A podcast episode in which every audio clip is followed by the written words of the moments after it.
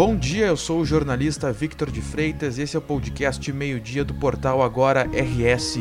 Você confere aqui um resumo das principais notícias desta quinta-feira, dia 10 de março. O Procon de Porto Alegre notificou a CEE Equatorial por causa da demora em restabelecer o serviço de energia elétrica. Milhares de consumidores estão sem luz desde pelo menos segunda-feira outros sem o fornecimento desde o domingo. A empresa diz que tem mais de 45 mil clientes com o fornecimento interrompido em Porto Alegre e região metropolitana. Ainda não há qualquer previsão para o restabelecimento da energia elétrica. A CE Equatorial diz que os danos foram extensos na rede de distribuição e trabalha para recuperar a rede. A cobertura do prédio de unidades da Santa Casa de Uruguaiana, na fronteira oeste, cedeu com a forte chuva que atingiu a cidade nesta quarta-feira. Com a entrada da água, parte do interior do hospital ficou alagado.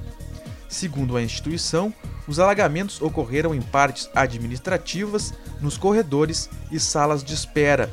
Não houve prejuízos nem danos em equipamentos. Também não houve a necessidade de transferir nenhum paciente de sala ou quarto. Além disso, cirurgias eletivas, consultas e atendimentos foram mantidos. A partir desta quinta-feira, empresas de telemarketing passam a ser obrigadas a usar o prefixo 0303 em ligações para clientes. O objetivo da Agência Nacional de Telecomunicações é ajudar os usuários a identificar essas ligações e decidir se aceitam ou não a chamada. A determinação prevê que as redes de telecomunicações permitam a identificação do código no visor do aparelho. Além disso, as operadoras têm o dever de fazer o bloqueio preventivo de chamadas originadas de telemarketing ativo a pedido do consumidor.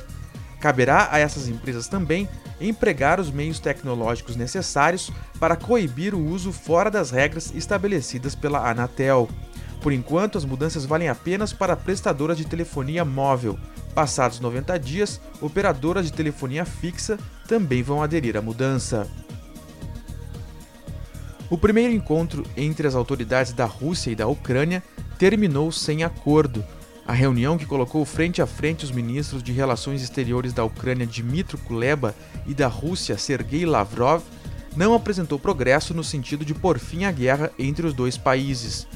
Pelo lado ucraniano, Kuleba disse que os pedidos russos significavam uma rendição de seu país. O ministro disse ainda que a Ucrânia não vai se render. Do lado russo, Lavrov afirmou que a Rússia não atacou a Ucrânia. Para o ministro, criou-se uma situação de ameaça para Moscou e que ninguém ouviu os apelos do país.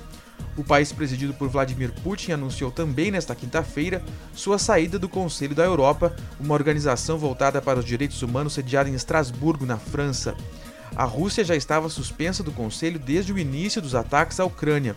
O ministro Lavrov, que esteve presente na reunião com o ministro da Ucrânia, disse que a situação se tornou irreversível e que a Rússia não tem a intenção de aturar as subversões do Ocidente.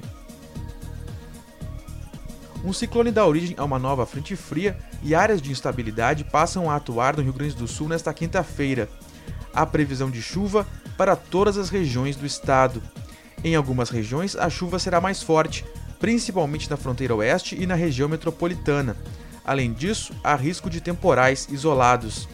Mesmo com a chuva, o sol pode aparecer entre nuvens por algumas horas em algumas cidades gaúchas.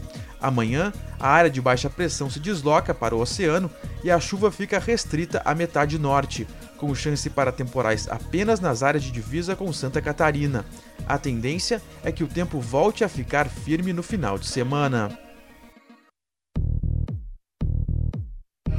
Esta edição do meio-dia chegou ao fim, mas você fica sabendo o que acontece no estado em agora no rs.com. Obrigado pela companhia e até o meio-dia de amanhã.